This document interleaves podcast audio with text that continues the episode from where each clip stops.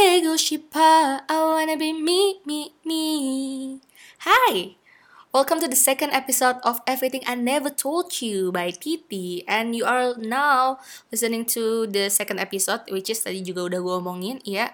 Berarti second episode masih agak-agak deg-degan ya gue. Kebetulan ini jauh lebih deg-degan daripada uh, dengerin apa daripada siaran di London School Radio atau gue uh, lagi sih gitu. Nggak tahu kenapa podcast malah lebih deg-degan. Mungkin karena gue ngerasa jauh lebih intimate dan lebih ngebuka banyak hal. Apalagi judulnya kan Everything I Never Told You ya. By the way apa kabar nih kemarin-kemarin? Udah ngapain aja setelah terakhir kali gue upload post podcast? Mungkin lo udah melakukan hal-hal yang baru. Kalau gue pribadi apa ya yang baru dari gue ya? Uh, oh gue lagi nonton satu series. Ini sebenarnya udah seri lama sih Judulnya Personal Taste itu uh, Korean drama dari tahun 2010 yang main adalah Lee Min Ho. Gue udah punya itu dari lama banget di hard disk gue, tapi nggak pernah gue tonton. Gak tau deh kenapa. Mungkin karena gue tuh selalu ada sindrom gitu loh. Kalau misalnya kayak gue tuh suka sama satu Korean artis gitu. Gue suka sama Lee Jong Suk dan gue tuh udah shipping dia banget sama waktu itu sama Bae Suzy di While You Are Sleeping back then when I watch uh, his work like the previous work kayak misalnya Pinocchio atau I Can Hear Your Voice itu tuh gue udah nggak bisa dapetin feel yang sama gitu. Padahal he's a person sedangkan uh, film-film dia yang lain tuh ya karakter dia karena dia lagi kerjain itu gitu. Tapi gue tuh nggak bisa karena gue udah kayak terlalu terikat sama satu karakter. Dan mungkin kejadiannya sama juga sama Lee Min Ho gue tuh udah terlalu jatuh cinta sama dia di Boys Before Flowers. Karena kan siapa yang nggak suka Almost Paradise cuy? F F4 ya kan F4 kan ya? F4 Gemjandi gila lo itu kan kayak eh dream come true aja lo disukain sama cowok paling kece di satu sekolah lo ya gak sih? Dan waktu itu dia juga rilis uh, Legend of Blue Sea kalau nggak salah. Dan gue juga nggak nonton sampai selesai bener-bener karena gue udah suka banget sama Boys Before Flower. Dan sekarang gue lagi nonton Personal Taste. Well maybe next time I could make some podcast and then having some K-drama review maybe with you guys. So just let me know if you need it or if you didn't need it but I want to. I will make one.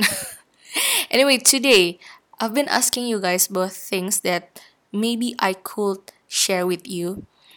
I asked on the Instagram, I asked you guys whether you want to know about my uh, fangirling life or my personal life in university because I think my university quite interesting rather than any other else that I have ever done in my life in the past 22 years.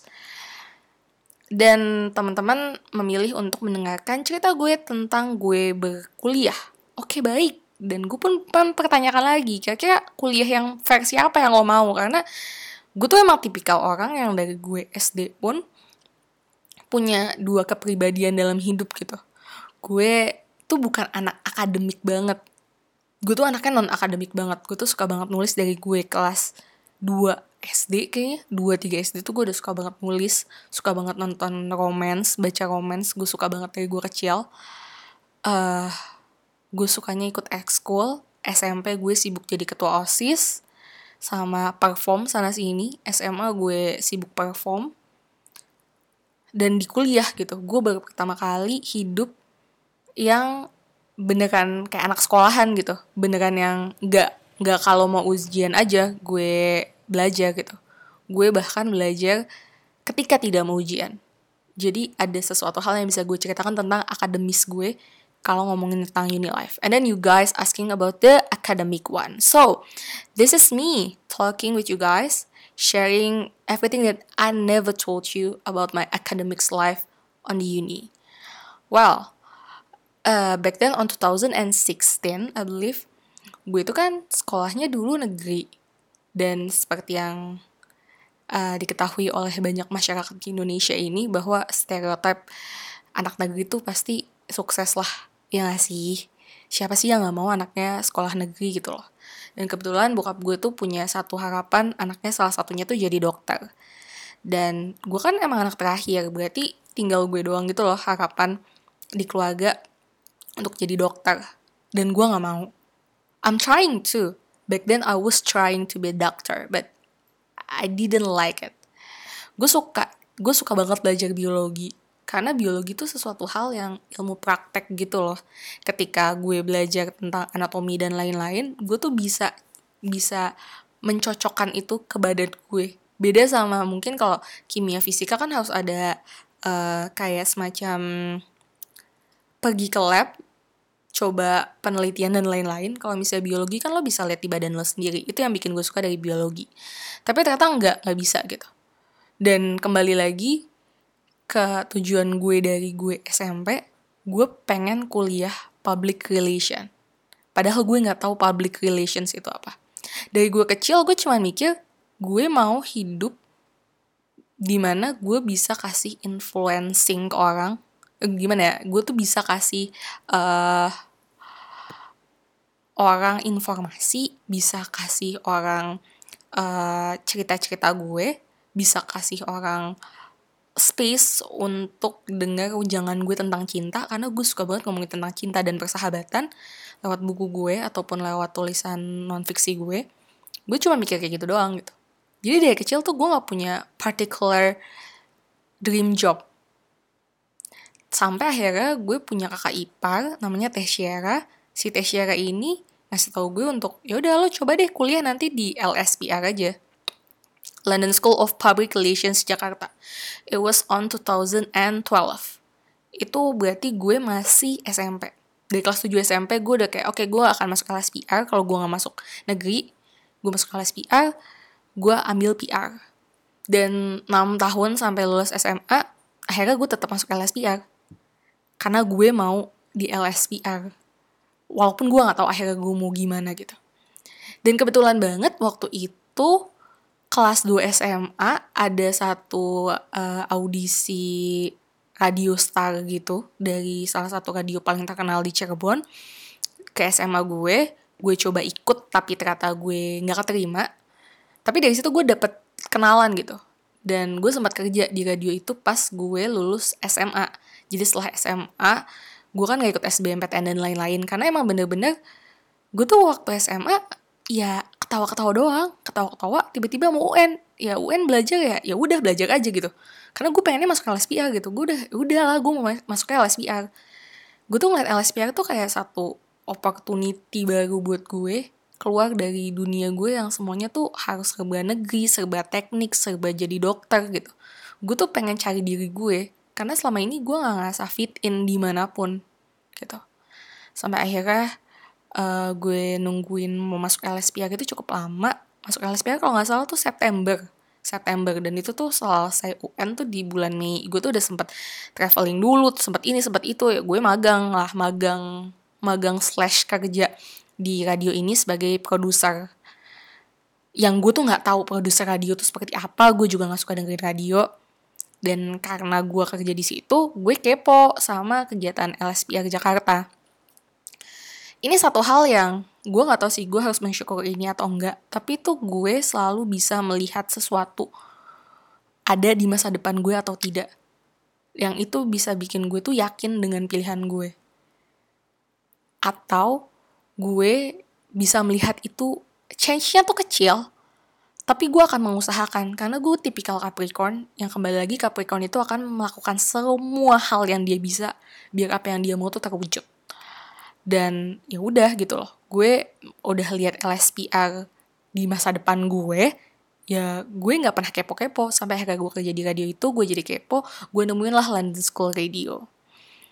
Gue langsung mikir oke okay, gue akan masuk London School Radio gue akan cobain masuk choir juga. Karena gue waktu SMA suka choir kan akhirnya pindah nih ke Jakarta. Pindah ke Jakarta dengan pikiran gue ke sini karena gue mau belajar. Gue pengen jadi PR gue pengen keren gitu loh. Gue pengen pengen keren dalam artian keren dalam akademik pertama kalinya di hidup gue. Karena selama gue SD SMP SMA itu tuh kehitung jari banget gue dapet ranking gitu. Sampai ada satu ketika di SMA kalau nggak salah. Gue kan SMA cuman choir main nulis blog bikin YouTube doang bikin vlog doang gitu zaman gue SMA gue pernah dapet ranking 6 gue lupa deh gue kelas 11 atau kelas 12 gue bilang sama bokap gue gue dapet ranking nih. Bokap gue tuh yang kayak nggak percaya. Nggak bukan nggak percaya lebih kayak dia nggak nggak mengapresiasi gue dapet ranking. Karena menurut bokap gue ya emang wajar lo harusnya dapet ranking. Selama ini lo ke mana aja gitu. Dan itu yang bikin gue ngerasa kayak ya karena gue nggak bilong di sini. Bahkan kalaupun emang gue kemarin nggak ngambil IPA karena kan gue ngambil kelas IPA gue misal masuk IPS pun mungkin gue nggak bilong di situ. Karena yang yang malah bikin gue ngerasa hidup dan bikin gue ngerasa senang belajar itu gue belajar editing sound, gue belajar editing video, gue belajar nulis, bikin artikel, lalala ye ye ngeblok itu pas gue SMA dan gue belajar sendiri lewat internet gitu loh. Itu yang menurut gue malah gue belajar. Ketika gue ke sekolah ya gue bersosialisasi ketemu sama orang. Makanya itu agak-agak bertolak belakang sama bokap gue yang bikin bokap gue juga kayak yang ngapain lo, lo dapet ranking tuh emang wajar gitu. Bukan sesuatu hal yang besar gitu. Dengan tekad yang sangat kuat ya udahlah gue kayak ya udah ma bayar mahal kan karena swasta juga kan LSPR ya udah gue datang ke LSPR dengan niat belajar. Literally belajar. Yang itu pertama kalinya demi Allah Rasulullah gue suka belajar di situ gue pertama kali ngerasa suka belajar ketika gue masuk LSPR gimana enggak karena di hari pertama gue uh, kuliah aja pelajarannya tuh bener-bener introduction to marketing, introduction to PR, introduction to performing arts communication. Gue kuliah untuk belajar bikin pertunjukan. Woi, keren banget. Itu menurut gue kayak itu tuh hal yang gue lakukan dari SMP dan gue tuh belajar semua itu tuh otodidak gitu. Gue nonton YouTube, gue nonton film, gue baca. Gue jadiin lah pensi sekolah gue gitu. Ini nih gue harus belajar itu gitu. Keren banget dan ketika masuk LSPR tuh sebenarnya agak-agak kaget karena teman-teman gue di awal-awal masuk kuliah gue tuh ketemu sama orang-orang yang kalau gue tanya nih ya lo ngapain masuk LSPR mau jadi apa gitu karena gue nggak tahu gue mau jadi apa waktu itu gue cuman mikir gue bisa semua gitu loh. Gue bisa video gue bisa ini bisa ini bisa ini. Ya udah jalan aja gue mau jadi PR gitu. Nggak tahu bakal jadi apa jalanin aja. Yang penting masuk LSPR dulu gitu. Temen gue ngomong gini gue mau jadi artis makanya gue masuk LSPR itu gue langsung deg banget. Langsung keinget zaman gue SMA gue nggak tahu sih ini bentuk bullying atau apa tapi gue inget waktu gue SMA teman-teman gue banyak banget yang ngelihat gue tuh sebelah mata. Sebelah mata dalam artian uh, lo ngapain masuk swasta gitu? Lo masuk SMA yang bagus di kota lu lu dapat kesempatan buat SNMPTN lu ngapain masuk swasta gitu? Orangnya tuh cita-citanya jadi dokter jadi insinyur lo ngapain masuk swasta gitu mau jadi artis loh. Karena waktu itu zaman zamannya ASFM dan Instagram baru muncul kan di 2016 lagi rame-ramenya sorry maksud gue. Dan orang tuh langsung ngecap gue ya lo mau jadi artis masuk LSPA gitu.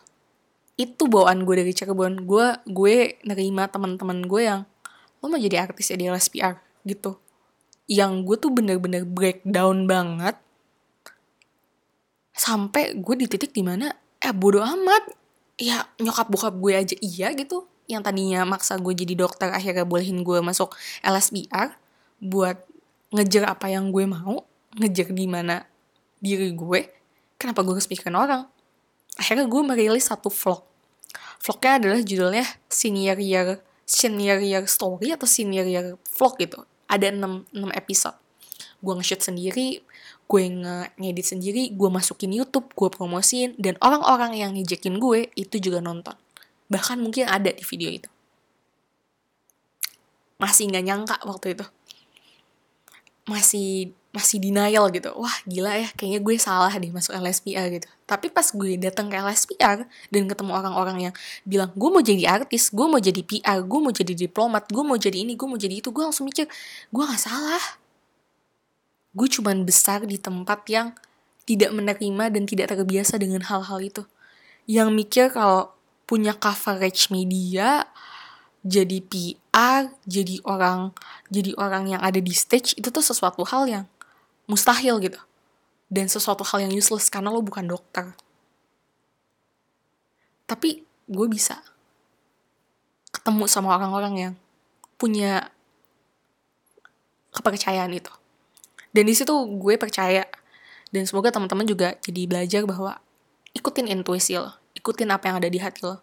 Gak apa-apa kalau misalnya sekitar lo nggak dukung lo tapi yang penting lo emang niat lo emang suka dan lo mau jalaninnya.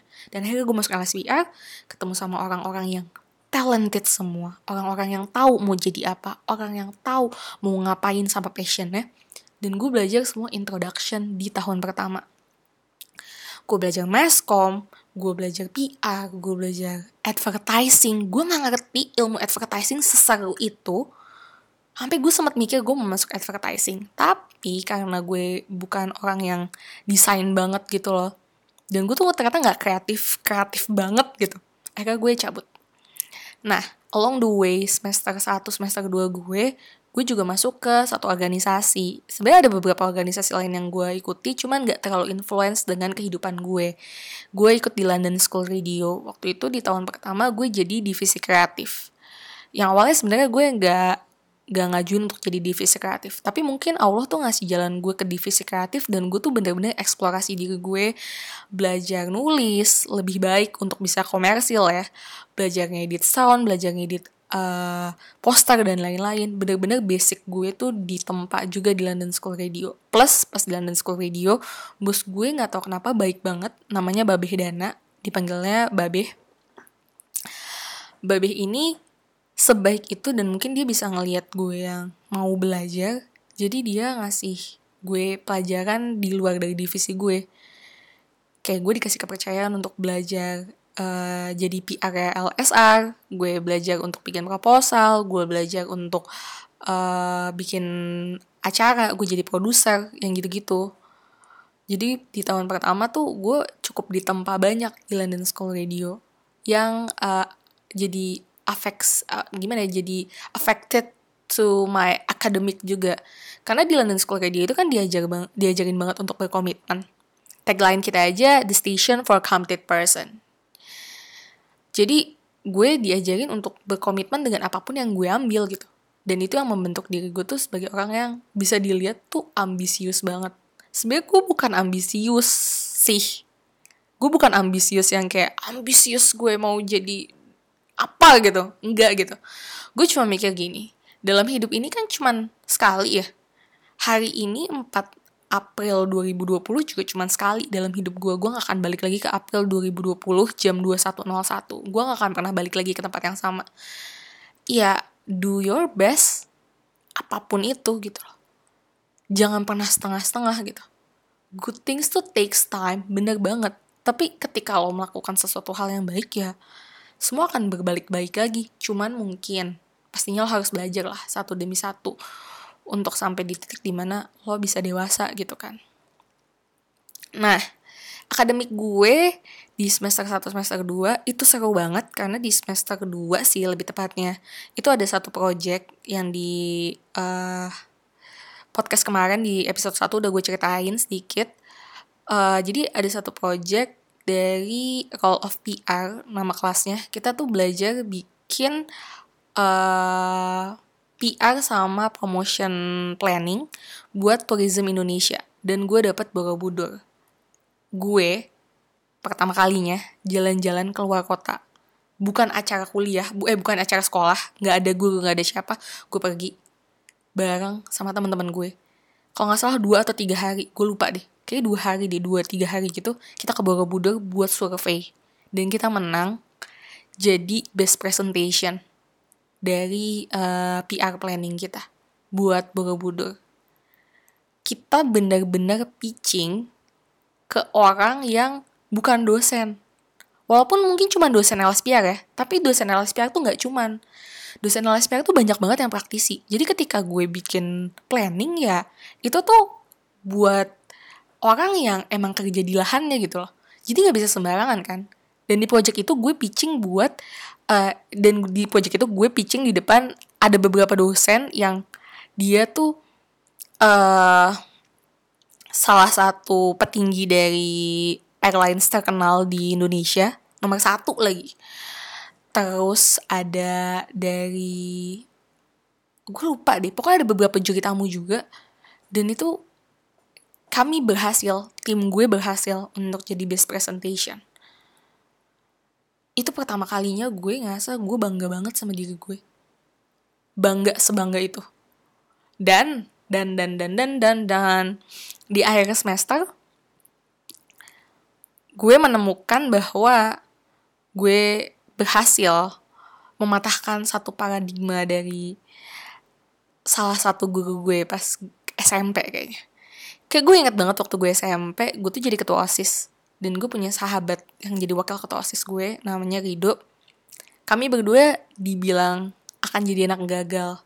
Karena kami nilainya matematikanya jelek atau nilai apa gitu, gue lupa. Nilai kami jelek, kami cuman sibuk sama organisasi, kami gak bakal jadi orang gitu. Tapi itu pertama kalinya gue gak usaha keras, gue gak nyontek, gue cuma jalanin apa yang gue suka dengan sepenuh hati, gak setengah-setengah, dan gue bisa dapet IPK di atas 3,7. Di atas 3,7 dengan kegiatan gue yang super sibuk di radio, dengan gue masih nulis buku juga. Lo bayangin gimana gue gak boom gitu loh apa tipsnya biar tetap besar IPK-nya tapi tetap main? Ya lo cinta sama apa yang lo lakuin. Once lo cuman ngerjain sesuatu dengan take it for granted atau lo ngelakuin sesuatu untuk lepas wajib doang, ya ya udah hasilnya juga jelek gitu. Tapi karena gue suka banget sama pelajarannya di semester 1 semester 2 ya nilai gue bagus gitu. Dan alhamdulillahnya karena gue masuk London School Radio dan belajar untuk jadi orang yang lebih berkomitmen lagi, akhirnya gue menemukan fakta bahwa gue tuh ternyata nggak mau jadi PR, gue suka PR, gue suka marketing. Waktu itu pemikiran gue antara marketing, PR, sama satu lagi mass communication. Tapi ada satu hal yang nggak bisa lepas dari mass communication gitu loh. Gue suka banget kerja di media. Gue suka banget kerja di media. Media tuh satu satu bidang yang lo tuh lo tuh bukan siapa-siapa, tapi lo bisa bikin orang percaya sama lo. Kasarnya gini, gue tuh penyiar kan. Ada beberapa kali gue bilang sama orang, ini lagunya enak banget, ini favorit gue. Tapi mungkin itu baru sekali dua kali gue dengerin.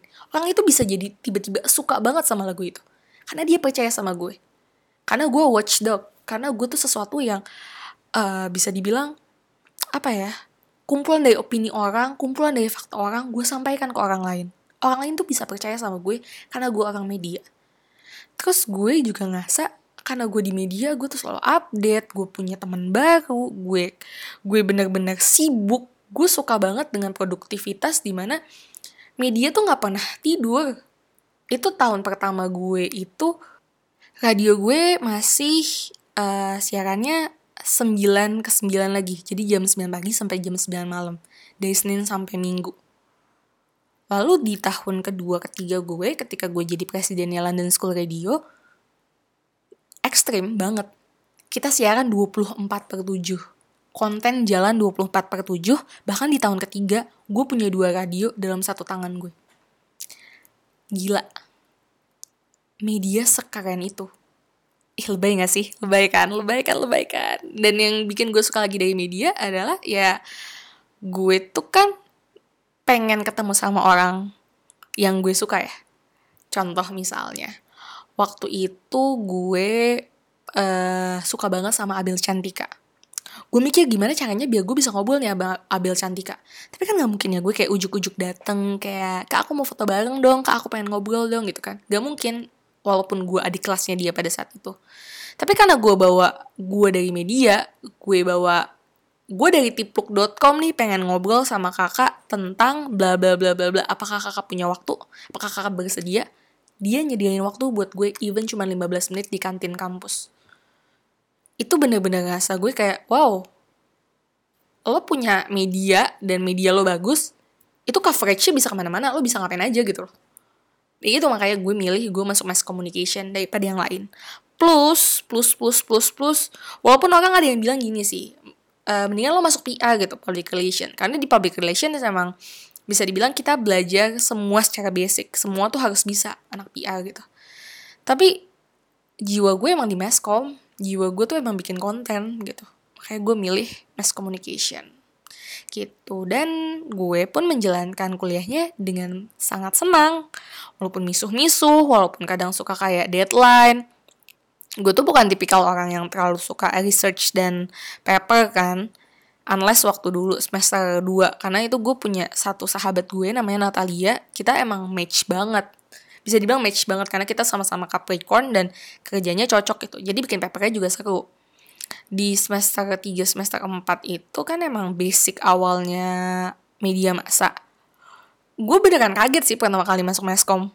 Karena gue ngerasa gue mempelajari sesuatu yang sudah gue pelajari ketika gue SMP SMA bukan gue belajar di uh, sekolahan ya tapi seperti yang tadi gue sempat ceritakan bahwa di SMP SMA gue ya hidup gue ya bikin blog bikin video YouTube nyanyi di SoundCloud ini itu gitu bikin konten. Dan gue belajar itu lagi di kuliah tapi pakai teori.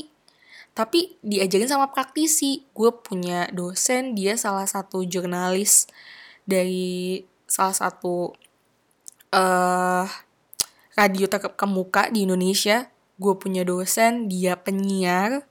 Dia keren banget dia selalu dukung gue bahkan podcast gue dia dengerin dia baca buku gue gue punya dosen yang dia adalah salah satu jurnalis dari koran terkemuka di Indonesia. Dan mereka tuh bener-bener ngajarin semua tuh by their experience gitu. Jadi teori dicampurin sama experiences mereka.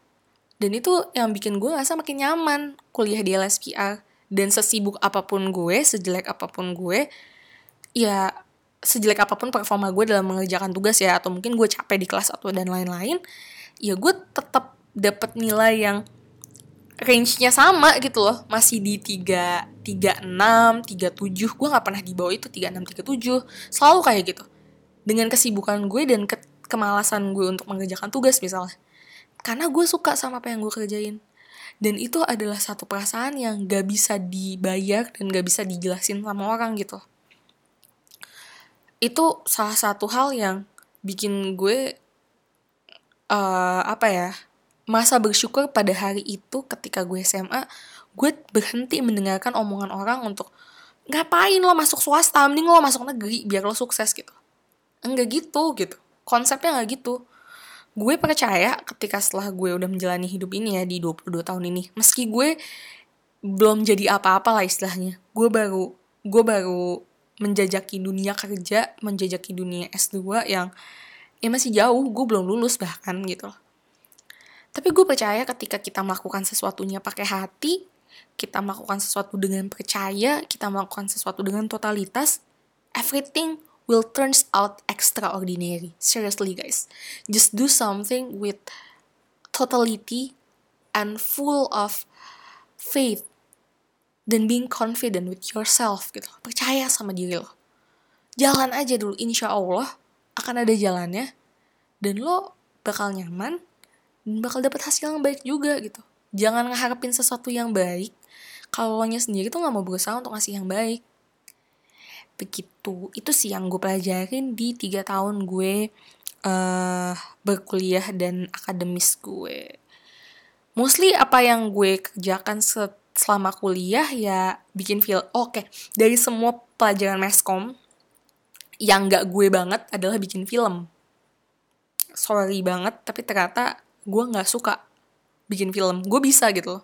Gue bisa bantu temen gue ngedirect gue bisa nulis skripnya tapi gue nggak suka sama proses filming. I don't know why but but I feel like something live is more wonderful than those kind of tapping things. Bukan berarti gue menjelekkan industri itu atau gimana cuman I don't fit in there aja. Tapi dari semua dari semua tugas maskom ya itu sih yang yang paling gue gue ya jalanin tapi nggak terlalu gimana gitu.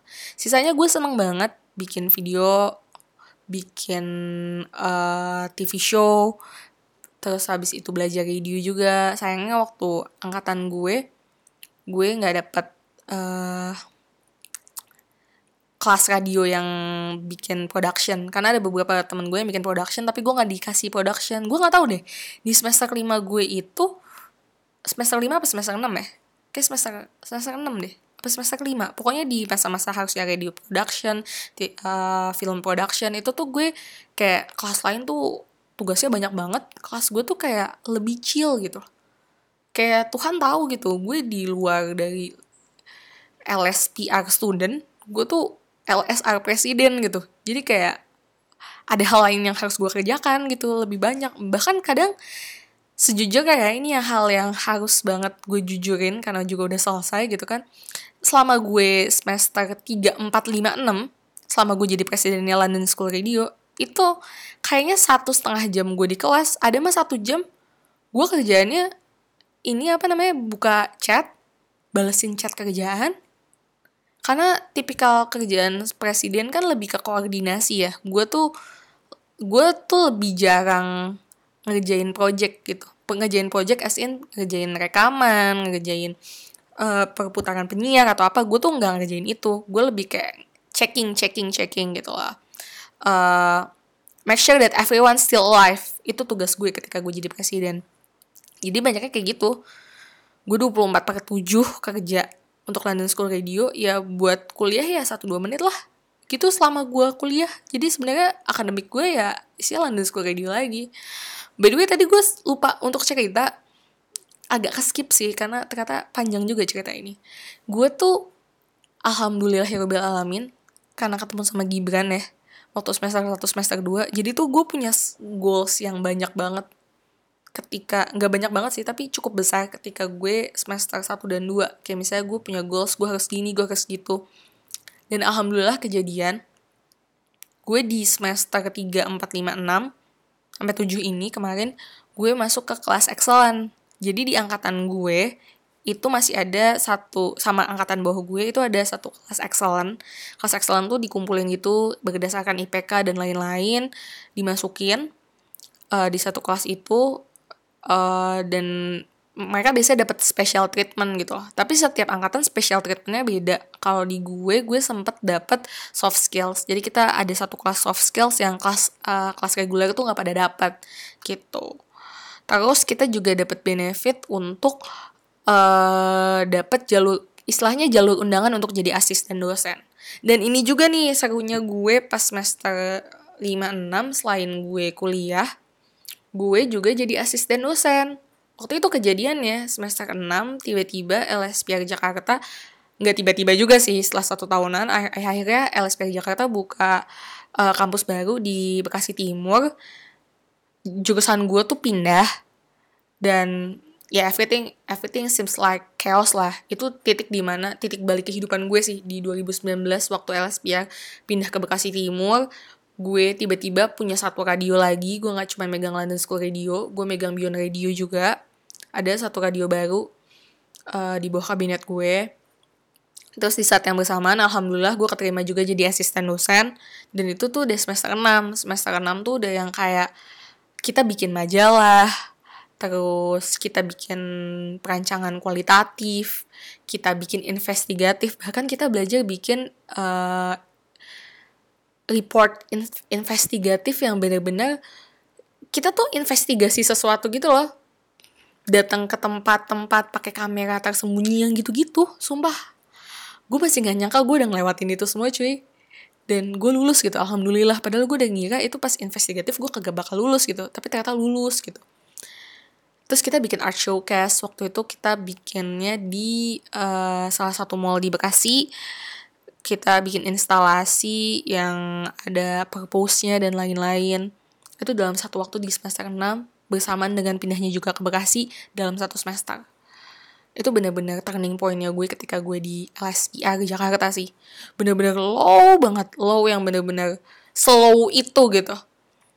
Tapi ya karena punya teman-teman yang sama-sama senasib dan sepenanggungan yang tadinya di Jakarta tiba-tiba harus pindah ke Bekasi jadi anak kereta jadi anak KRL maksud gue. Terus ah, mungkin ada yang jadi anak kosan kayak gue juga ya gitu. Kurang lebih selama gue S1 nah di semester ketiga balik ke semester ketiga waktu akhirnya gue dapet uh, kelas excellent. Di saat yang bersamaan juga gue memutuskan untuk ngambil two in one. Ini gue jadi kayak promosi kuliah gue sih sebenarnya tapi ya emang bener gitu semua program LSPA kurang lebih mendukung jalannya akademisi gue gitu dan bikin gue semakin semangat gitu. Gue ngambil uh, satu program namanya program two in one programnya PGP postgraduate program. Gue ngambil S2 jadi dalam waktu lima tahun, insya Allah seharusnya gue sudah lulus menjadi Rizky Rahmadania Putri MIKOM. Magister Ilmu Komunikasi. Amin ya Allah. Amin amin amin amin amin. Magister kan ya bener kan ya kalau misalnya gue salah tolong kasih tahu gue. Karena ini udah agak-agak jam 21.19. Udah ada chat kerjaan. Jadi ya gitu deh pokoknya intinya ya. Jadi sekarang di tahun 2020 ini gue lagi nyusun skripsi. Gue skripsinya pun ngambilnya non skripsi. Itu juga yang gue suka dari LSPR Jakarta dan itu juga yang kayak bikin gue beda juga dari teman-teman gue yang lain. Karena kita ada kesempatan untuk bikin non skripsi bikin project dan gue ngambil projectnya nulis novel which is novel adalah kesukaan gue. Gue bikin novel tentang self harm insya Allah tahun ini harusnya rilis dan sekalian juga lulus lulusan nah sekalian gue ngerjain S1 dan uh, skripsi ini, gue juga lagi ngambil kelas S2 juga, dan ini udah semester kedua. Gitu. Jadi insya Allah harusnya tahun depan, 2021, udah MIKOM, tahun ini SIKOM, seperti itu. Per pertanyaannya adalah, back then, 10 tahun yang lalu, misalnya 10 years ago, pernah nggak gue mikir gue akan duduk di sini dan gue S2? Enggak. Jawaban gue enggak. Pernah nggak gue mikir gue akan jadi asisten dosen? Enggak pernah nggak gue mikir gue akan uh, dapet IPK yang cukup bagus dengan kehidupan gue yang seperti ini gitu di angka 3,7 enggak nggak ada pikiran sama sekali tapi yang gue percaya dari dulu adalah ya kalau gue suka sesuatu ya kejar lakuin sampai jadi gitu nggak ada sesuatu hal yang nggak mungkin terjadi di dunia ini ketika lo mau melakukannya. Ini kan masalahnya lo mau atau enggak aja kan. Lo mau atau lo nggak mau. Lo bisa atau nggak bisa. Bisa itu masalahnya mau atau enggak. Seperti itu. Dan uh, yang gue pelajari lagi adalah mungkin nggak semua orang punya kesempatan yang sama seperti gue kuliah di tempat yang sama, kuliah di tempat yang notabene semua yang dikerjakan tuh hal yang sebagian juga dari hobi gitu loh. Jadi apa pun yang gue kerjain ya, gue juga sekalian hobi gue. Jadi gue seneng gitu belajar juga seneng, nguliknya juga seneng gitu kan. Tapi percayalah semua orang pasti ada waktunya masing-masing untuk menikmati satu hal yang selama ini dia suka gitu. Yang penting lo yakin aja sama diri lo jangan dengerin omongan orang lain mungkin boleh lah ya jadi masukan tapi bukan berarti karena semua orang masuk negeri jadi gue harus masuk negeri juga gitu dan apa ya balik lagi ke gue yang dulu di belasan tahun mungkin di umur gue masih 12 tahun dan lain-lain di 12 tahun sih. I believe 12 tahun iya. Kalau misalnya uh, gue balik lagi ke 10 tahun yang lalu which is 10 tahun yang lalu tuh Alice in Tipluk's World aka www.tipluk.com baru mau uh, gue buat gue akan tetap bilang sama diri gue ayo bikin gak apa-apa ayo bikin YouTube gak apa-apa. Mau lo dicaci maki mau lo dikata-katain mau lo dibilang gak pinter mau lo dibilang gak punya masa depan karena lo cuma sibuk organisasi nulis galau gak apa-apa. Pasti ada satu titik di mana lo akan ngerasa lo menemukan diri lo. Dan di sini ketika gue udah menemukan tempat gue gue tuh jadi sayang gitu sama dia gue karena selama ini gue cuma hidup ngebandingin diri gue sama orang lain. Cari validasi seperti yang gue ceritakan di episode pertama. Gue cari validasi untuk memenuhi standar orang lain gitu. Sekarang tuh enggak. Ini hidup gue. Ya gue pengen bikin podcast ya gue bikin. Ya gue pengen bikin buku ya gue bikin. Ya gue pengen kuliah ini ya gue gue kerjain gitu. Gue udah gak peduli sama omongan orang. Gitu. Lalu ada satu lagi yang mungkin juga ini rezeki buat gue juga dan rezeki dari kedua orang tua gue dan uh, Tuhan juga bahwa apa ya baiknya Tuhan tuh nggak bakal ke mana. Kalau omongan orang bilang uh, kuliah di swasta bakal susah dapat kerjaan nggak sayang. Itu kembali lagi kepada rezeki masing-masing. Gue di di semester 3 gue udah kerja gue sekarang di semester 7 dan 8 juga gue udah dapat kerjaan alhamdulillah full time. Jadi semua tuh masalah lo mau atau enggak. Kalau lo mau sesuatu, iya lo usahain. Jangan pernah setengah-setengah. Itu moto hidup gue. Seperti itulah kehidupan akademik gue. Jadi ya kurang lebihnya uh, apa pun yang gue lakukan itu agak terinfluence dari masa lalu ya. Masa lalu gue yang kurang baik dengan lingkungan karena lingkungan gue terlalu ngasih standar sama kehidupan tapi sekarang gue senang sama apa yang gue punya dan apa yang gue jalanin dengan diri gue sendiri dan keputusan gue untuk ngambil mass communication dan terjun di dunia media dan konten seperti ini.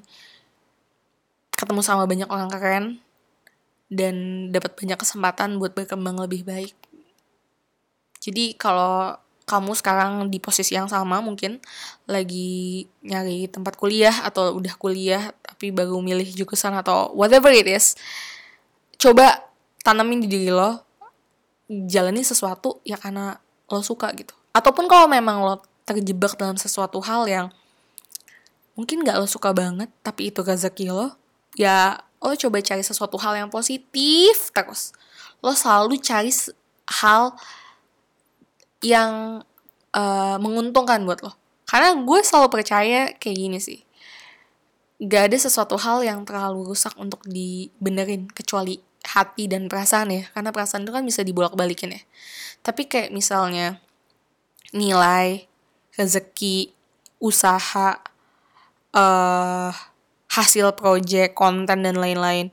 Itu tuh kalau sekarang jelek, itu tuh bisa selalu diperbaiki. Ya kalau lo percaya gitu loh walaupun lo nggak suka kalau lo ingat lo punya komitmen udah masuk ke situ ya jalanin seenggak suka sukanya lo sejelek jeleknya apa pun yang lo punya pasti selalu ada artinya kok kenapa Tuhan ngasih lo di situ dan kalau lo ternyata seberuntung gue bisa hidup di tempat yang lo sukai jalaninnya jangan take it for granted nikmatin semua masanya karena masa itu nggak bakal pernah balik lagi jadi lakuin yang terbaik Yai, gila lama banget gue curhatin ini, sumpah.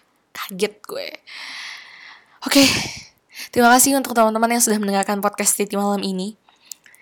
Sampai berjumpa lagi di podcast selanjutnya. Mungkin kalau misalnya selanjutnya mau dengerin aku cerita versi London School Radio, karena tadi kan udah sempet banyak banget cerita London School Radio ya. Mungkin mau tahu tentang London School Radio dan kepresidenan dan lain-lainnya, boleh kasih tau aja di Twitter aku di at Rizky Ahmadania atau enggak di Instagramnya username-nya sama atau mungkin kita mau ngomongin fangirl, K-pop, K-drama in the future let's go just talk maybe I think I will post this podcast like every week every weekend maybe because I only have time on the weekend since I have to work on Monday to Friday, but I'm not sure. Maybe I will tell you more details on my social media. But dan terima kasih banyak untuk yang sudah mendengarkan hari ini. Bagikan podcast ini ke, ke teman-teman kamu. Mungkin bisa jadi salah satu acuan buat teman-teman kamu kalau dulu pernah diomongin jelek-jelek. Jangan percaya, yang penting selalu percaya sama diri sendiri. Di masa depan selalu ada hal yang lebih baik menanti kamu kalau kamu mau melakukan sesuatu hal yang baik. Yay! Oke, okay, sekarang gue mau nonton personal taste dulu. Maybe I'll see you next time. Bye-bye!